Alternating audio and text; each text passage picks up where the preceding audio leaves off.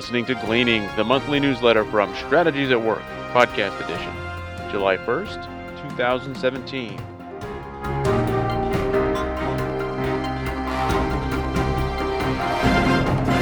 Upcoming events The Strategic Life Alignment Seminar.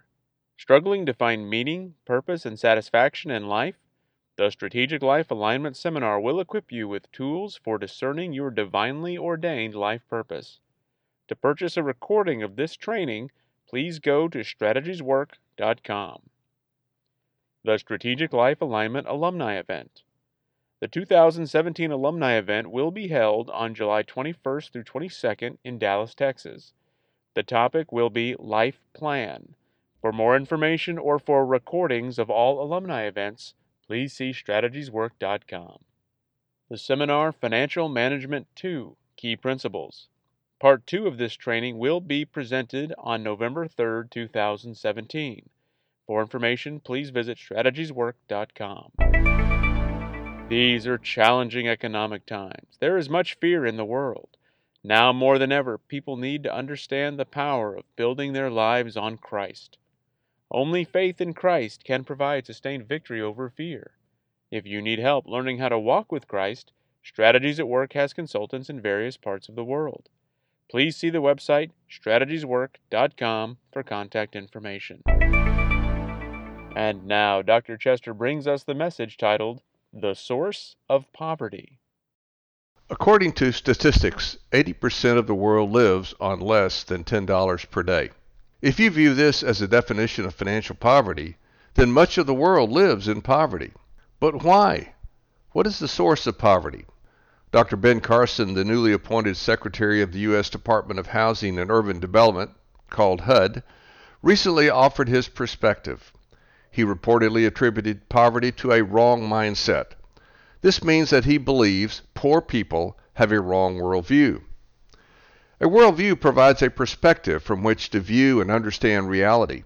It can be compared to a set of tinted eyeglasses when you look through a set of tinted eyeglasses, the color of the tint defines how you see reality. So it is with your worldview. Your worldview defines how you see reality. And everyone has a worldview. All worldviews are presuppositions. That is, worldviews cannot be proven. They are based on faith. The assumptions behind each worldview are the statements of faith of that worldview. And arguably, for any worldview, the most fundamental assumption is the assumption about God. Emily Badger critiqued Dr. Carson's view of poverty in a recent New York Times article. She cited research by scientists who contended that Dr. Carson was correct in connecting poverty with worldview, but incorrect in understanding the cause and effect relationship.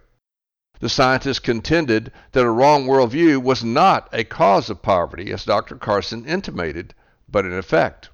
The scientists cited in the article appeared to be naturalist, which means that their worldview assumes that all phenomena must be explained by natural causes. Naturalism, a priori, assumes there is no God and therefore no spiritual or supernatural reality.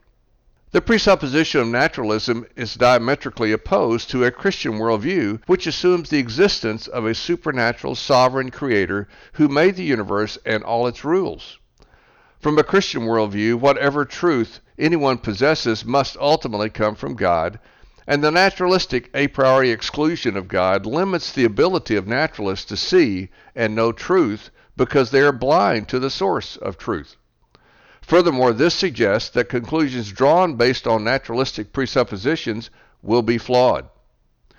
Because naturalistic scientists don't look beyond natural cause and effect, their interpretation of the data is impaired. Furthermore, since naturalists are commonly atheists, their worldview assumes that the universe has no first cause and consequently no meaning, purpose, or reason for existence.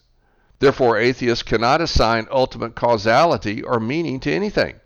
They can only attempt to understand mediate causality, this means they can study the cause and effect of poverty as naturalists and may glean some limited understanding, but they have no ultimate explanation for why poverty exists.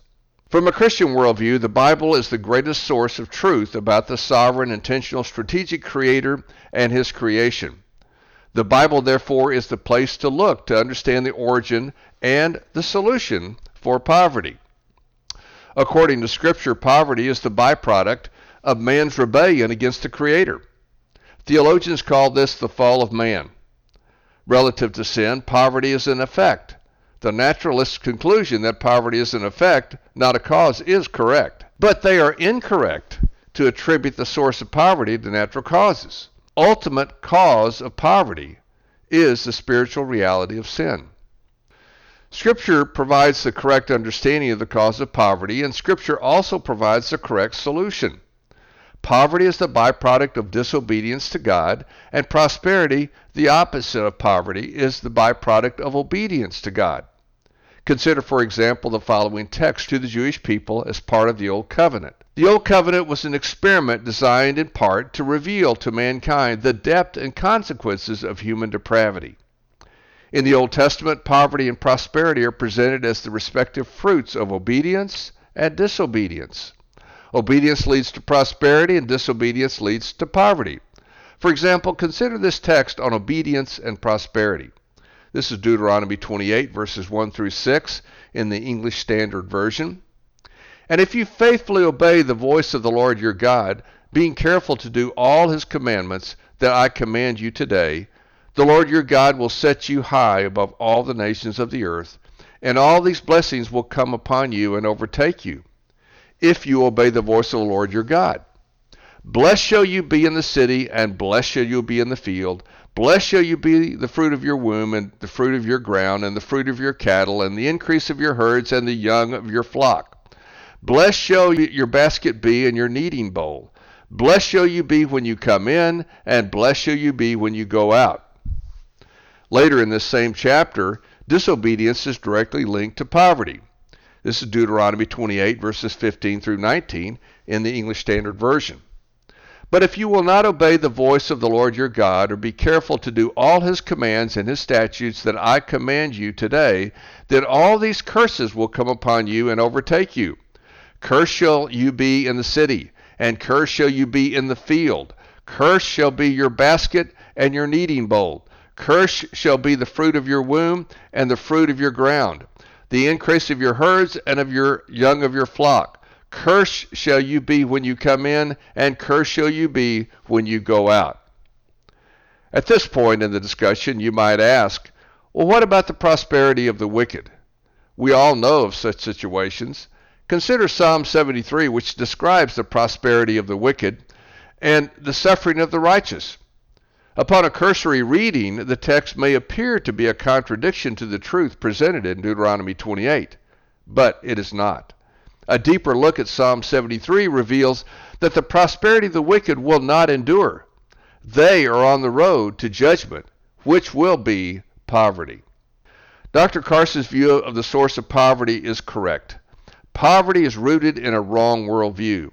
The Christian worldview explains mankind's depravity and that depraved human beings by nature are prone to poverty. The Bible also provides a solution for poverty. The solution is simply to obey God, to align with His will and ways. When the true root of poverty is recognized, effective public policy can be developed that will provide an enduring, efficacious solution. Public resources accordingly will be invested to call people to repentance in Christ and to train them to live as obedient servants of Christ. This will lead to prosperity.